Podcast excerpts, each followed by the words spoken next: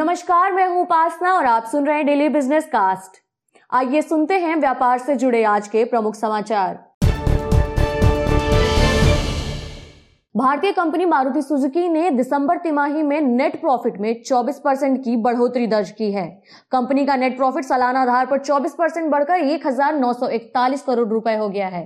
वहीं ऑपरेशन से कंपनी की आमदनी तेरह दशमलव तीन परसेंट बढ़कर तेईस हज़ार चार सौ अंठावन करोड़ रुपए हो गई है।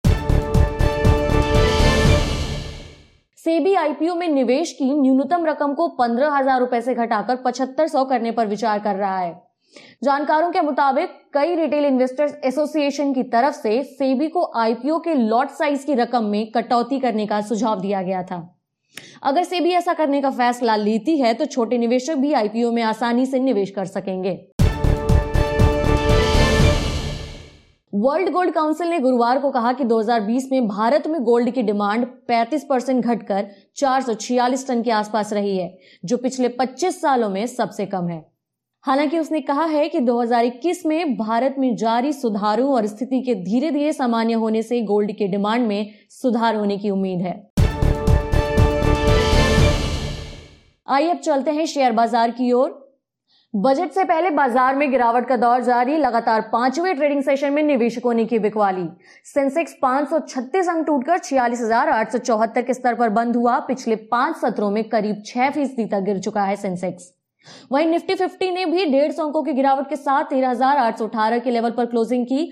सेक्टोरल इंडाइसेस पर नज़र डालें तो निफ्टी बैंक और निफ्टी प्राइवेट बैंकों को छोड़कर बाकी सभी इंडाइसेस में गिरावट रही। ब्रॉड मार्केट स्पेस में मिड कैप इंडेक्स और स्मॉल कैप इंडेक्स करीब आधा आधा फ़ीसदी की कमज़ोरी के साथ बंद हुए। निफ्टी के शेयरों में एक्सिस बैंक, एसबीआई और इंडियन ऑयल कॉरपोरेशन रहे टॉप गेनर। आज advance decline ratio one is to one का रहा। और शेयर बाज़ार की हलचल पर डिटेल में बात करने के लिए चलते हैं सक्षम वेल्थ प्राइवेट लिमिटेड के डायरेक्टर समीर रस्तोगी जी की तरफ़। समीर जी बहुत बहुत स्वागत है आपका। सर, आज लगातार पाँचवें ट्रेडिंग सेशन में बाज़ार में बेयर्स हावी दिखे हैं। ये करेक्शन कब तक रुकने की उम्मीद नज़र आ रही है? नमस्कार, उपासना जी। ये बिकवाली क्योंकि वर्ल्ड वाइड है, सभी मार्केट्स चाहे वो एशियन हो, चाहे यूरोपियन हो और अमेरिकन मार्केट सभी गिरी हैं। तो ये ट्रेंड अभी कुछ चलता नज़र आ रहा है, क्योंकि पिछले दस महीने से काफ़ी तेज़ी रही है मार्केट में, और 80 से 90 परसेंट मार्केट में में मार्केट में रिटर्न इतना दिया है। तो अगर दस पंद्रह परसेंट मुझे लगता है कि मार्केट गिर सकती है। अभी छह सात परसेंट गिरी है और यहाँ से दस परसेंट और गिर जाए तो कोई बड़ी बात नहीं। जी। सर एक और फैक्टर पर अगर हम गौर करें तो एफ़ जिनका निवेश लगातार बना आ रहा था भारतीय बाजारों में वो उन्होंने इस पूरे वीक बिकवाली की है। ऐसा क्यों कर रहे हैं सर? ऐसा इसके पीछे क्या वजह नज़र आ रही है? उपासना जी सबसे बड़ा जो मुझे फैक्टर नज़र आ रहा है वो कहीं ना कहीं डॉलर अब स्ट्रांग होता नज़र आ रहा है। अभी देखिए आज से दस साल, दस महीने पहले हमारा जो रुपया था, वो सतहत्तर रुपए पर डॉलर के रेंज पे चल रहा था।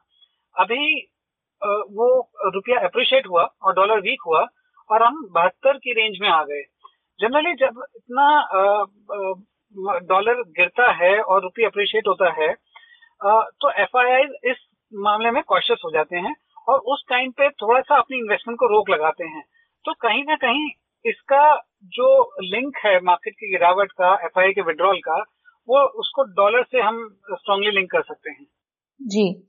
आ, सर बजट आने में अब एक और ट्रेडिंग सेशन अपने पास मिलेंगे हमें। मार्केट को बजट से क्या उम्मीदें हैं सर? मार्केट को बहुत उम्मीदें हैं पासा जी। मेरे को लगता है कि सबसे बड़ी जो उम्मीद है वो है सिक्लिकल सेक्टर्स का चलना। हमारे हिंदुस्तान के अंदर अभी हमारे बहुत स्कोप है उन सेक्टर्स के अंदर। वहाँ पे वैल्यूएशन भी अट्रैक्टिव हैं और अगर वहाँ से ही एम्प्लॉयमेंट जनरेट होती है।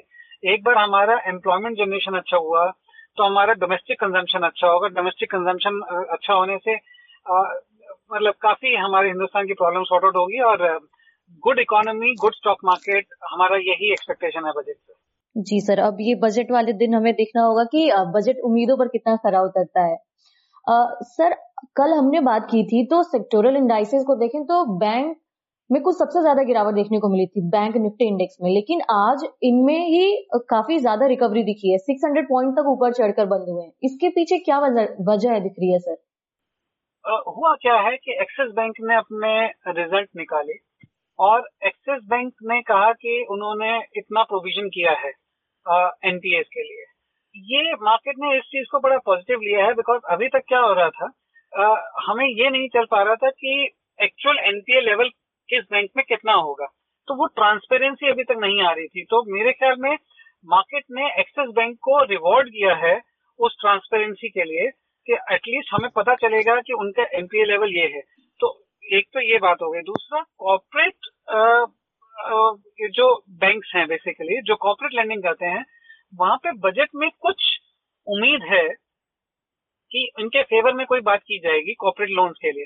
तो जिन जिन बैंक का पोर्टफोलियो कॉर्पोरेट लोन्स की तरफ़ है वहाँ पे भी यू नो कुछ फ़ायदा हुआ है आज जी।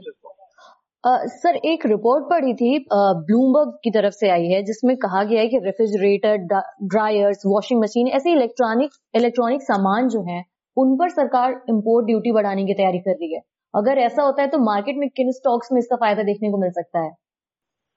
उस सेक्टर के जो सबसे अच्छे स्टॉक्स हैं, वो चाहे वर्लपूल हो या ब्लू स्टार है ओरिंट इलेक्ट्रिकल है, इन सबको फ़ायदा पहुंचेगा। और सिर्फ़ इन्हीं को नहीं, जो वैल्यू चेन के अंदर जैसे हिंडालको है या make in India as a theme उसमें भी फ़ायदा पहुंचेगा। जी।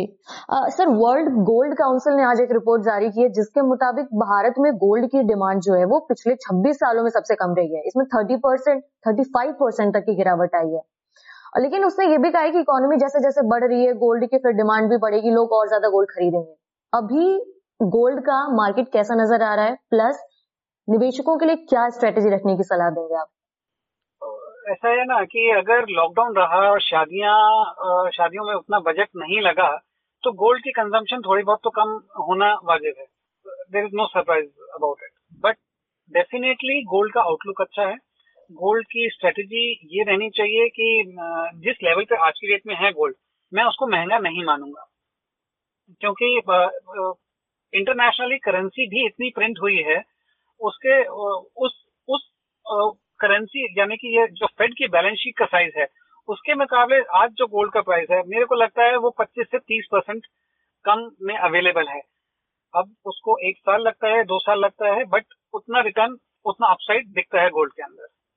बिल्कुल। तो धीरे धीरे एक्यूमुलेट कर सकते हैं। जी सर। आ, सर बजट में एक ट्रेडिंग सेशन और बचे जैसा कि हमने बात की लेकिन अगर हम पिछले रिकॉर्ड देखें पिछले बजट के रिकॉर्ड को देखें तो मोदी सरकार के आने के बाद से हमें सात बार बजट पेश होते दिखे हैं जिसमें से चार सेशन में सेंसेक्स चार परसेंट तक गिरा है जबकि तीन मौकों पर इसमें सात परसेंट तक का रिटर्न भी दिया है। ऐसे में निवेशकों को पोर्टफोलियो में किन शेयरों को अभी फ़िलहाल के लिए जगह रखने की सलाह देंगे सर आप? देखिए बजट से उम्मीद इंफ्रास्ट्रक्चर और मेक इन इंडिया इस तरह की थीम्स से ज़्यादा उम्मीदें हैं। मुझे लगता है कि इनके तरफ़ सॉप्स और रिफॉर्म्स होंगे तो इस तरह के स्टॉक्स हम रख सकते हैं चाहे वो रियल एस्टेट सीमेंट स्टील और मैन्युफैक्चरिंग सर ये तो पूरे बाज़ार की बात हो गई। कल मार्केट खुलेगा। कल के लिए आपके टॉपिक्स कौन से होंगे? मैम अभी जो मुझे सेक्टर्स अच्छे लग रहे हैं उनके ऊपर हम बात कर सकते हैं। उसमें मैं रियल एस्टेट के बारे में बात करूँगा और इंफ्रा के बारे में बात करूँगा। जी आ, कोई स्टॉक स्पेसिफिक या फिर सेक्टर स्पेसिफिक ही रहने की सलाह देंगे सर आप? सेक्टर स्पेसिफिक करें तो ज़्यादा अच्छा है। मार्केट लीडर्स तो ज़रूर रखें अपने पोर्टफोलियो में। जी समीर जी बहुत बहुत धन्यवाद आपका। इस पूरे वीक उतार चढ़ाव भरे इस बाज़ार में हमारे निवेशकों को एक अच्छी सी स्ट्रेटेजी समझाने के लिए और काफ़ी अच्छे अच्छे उनको एडवाइस देने के लिए। आपसे फिर मुलाकात होगी सर। धन्यवाद। तो ये था आज का डेली बिज़नेस कास्ट जिसे आप सुन रहे थे अपनी साथी उपासना वर्मा के साथ। बने रहिए हमारे साथ नवभारत गोल्ड पर। धन्यवाद।